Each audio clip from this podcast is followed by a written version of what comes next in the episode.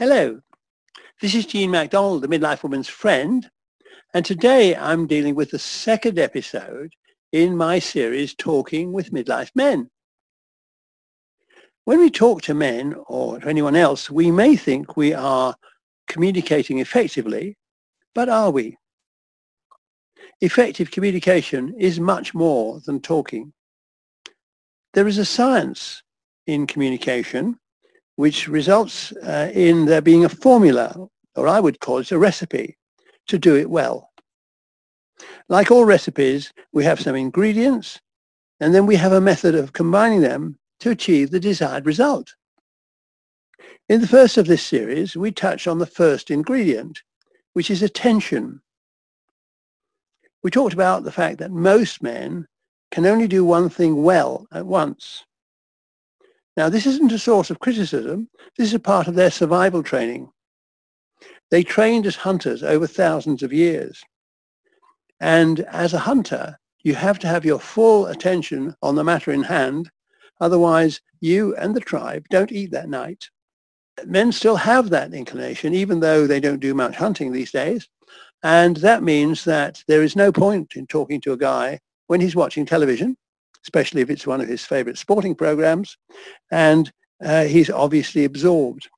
And the same goes with whether he's on the phone or on his computer or doing something else that clearly absorbs him.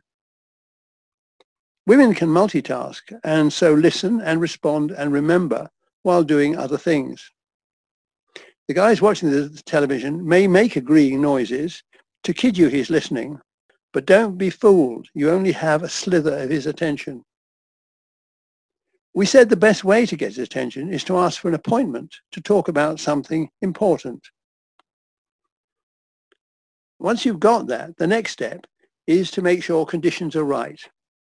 That means no television on, no phone, no kids, no one else in the room, and no distractions that he could easily get absorbed with. And hopefully, as a result of you fixing an appointment, he'll have a bit of curiosity to focus his attention on you. Can I give you some extreme examples of failing to get attention? I used to work in an office which was open plan, and then screens were put in to create a little more privacy, and um, we were therefore working in cubicles. And it was not unknown to see someone in one cubicle talking across the screen to someone who wasn't there. And they had fa failed to check that there was their person was even there to get their attention. Another example would be talking over your shoulder to someone who has already left the room. So both of these cases may be amusing, but they are extreme example of failing to get that first ingredient, which is attention. So you have to make sure that the person's body is at least there. But that's only the beginning. The body may be there, but what about the mind? How do you know their mind is engaged to listen to what you have to say? The way you can best do that is to look into their eyes. Don't underestimate the power of the eyes. Have you ever been in a situation where you turned sideways or even right round and see that there was someone else looking at you? Now that's an indication of the power of attention and that was probably caused only by the mild interest of a stranger. Imagine the power of this attention if it was really focused and linked to the second ingredient, which is intention. The power of the eyes is often portrayed in fiction as being hypnotic. Svengali was a fictional character who supposedly could entrance and hypnotize his victim with his eyes. This may be an extreme example, but you have probably come across people who have an intense gaze. This power can be misused in an aggressive way, but in a much more friendly way, it encourages a desire to know what the other person wants to communicate to you. Have a look at the website answerthepublic.com. It may have changed, but I hope it's still there when you go and have a look. answerthepublic.com. And it shows the power of the eyes to get our attention and the intention that something wants to be communicated, but there's no sound. So the best we can do is try to lip read what the person is saying. But it's a very good example of how attention and intention work together to get someone's interest and their desire to hear what you are going to say. Unfortunately, we may find it difficult to look into someone else's eyes and hold their gaze because of social training. Maybe as children we were told it was rude to stare. Also, there is this woman looking at a man thing to overcome. Many women are so inhibited by their social training, uh, think that they cannot engage with a male stranger when they look at them. So instead, they look away or look at the ground if he looks at them. Men do look at women a lot, and it can be embarrassing or offensive.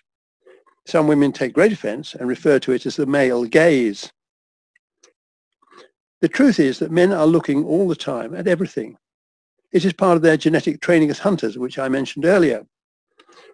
As a hunter, everything that moves is potentially a threat or an opportunity. So whether we like it or not, their gaze will include looking at women. It isn't usually rude or offensive. They probably look with some level of interest at all the women they encounter. If it's any consolation, they won't remember you 15 seconds later. But some men do have a habit of staring rudely and offensively at women, and they are a sad pain. But I have a question for you. How do you know it is rude or offensive if they don't say anything? It's from the expression in their eyes and on their face. And that's an example of attention and intention combined. I have an exercise you can do. I'll teach it to you if and when I run an online course on communication skills. Once you've mastered it, you will have no fear of looking into someone else's eyes. If a man stares at you rudely, you will know that if you want to, you can outstare him. Not rudely, but until he looks away or more likely runs away. Would you like to be able to do that? Once you can hold someone's attention with your eyes, you can choose how to use that power. You can choose what intention you want to put across the communication line you've established. If necessary, it can be assertive or and even threatening, but in normal circumstances, it would be friendly and interested. This combination of attention and intention establishes a communication line. This can be compared with getting someone on the other end of the telephone they have an expectation that you have something significant to communicate. And in the old days, that was by sound only. I remember there was an opera about a guy who could never get his girlfriend's attention because she was always on the phone. It was the old days of the landline phone. So in the end, his solution was to ring her up.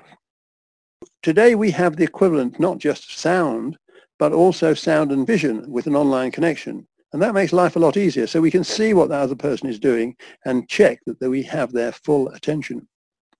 So now we have a connection line in place. We have to decide what we are going to send along it. And that will be the topic of my next episode.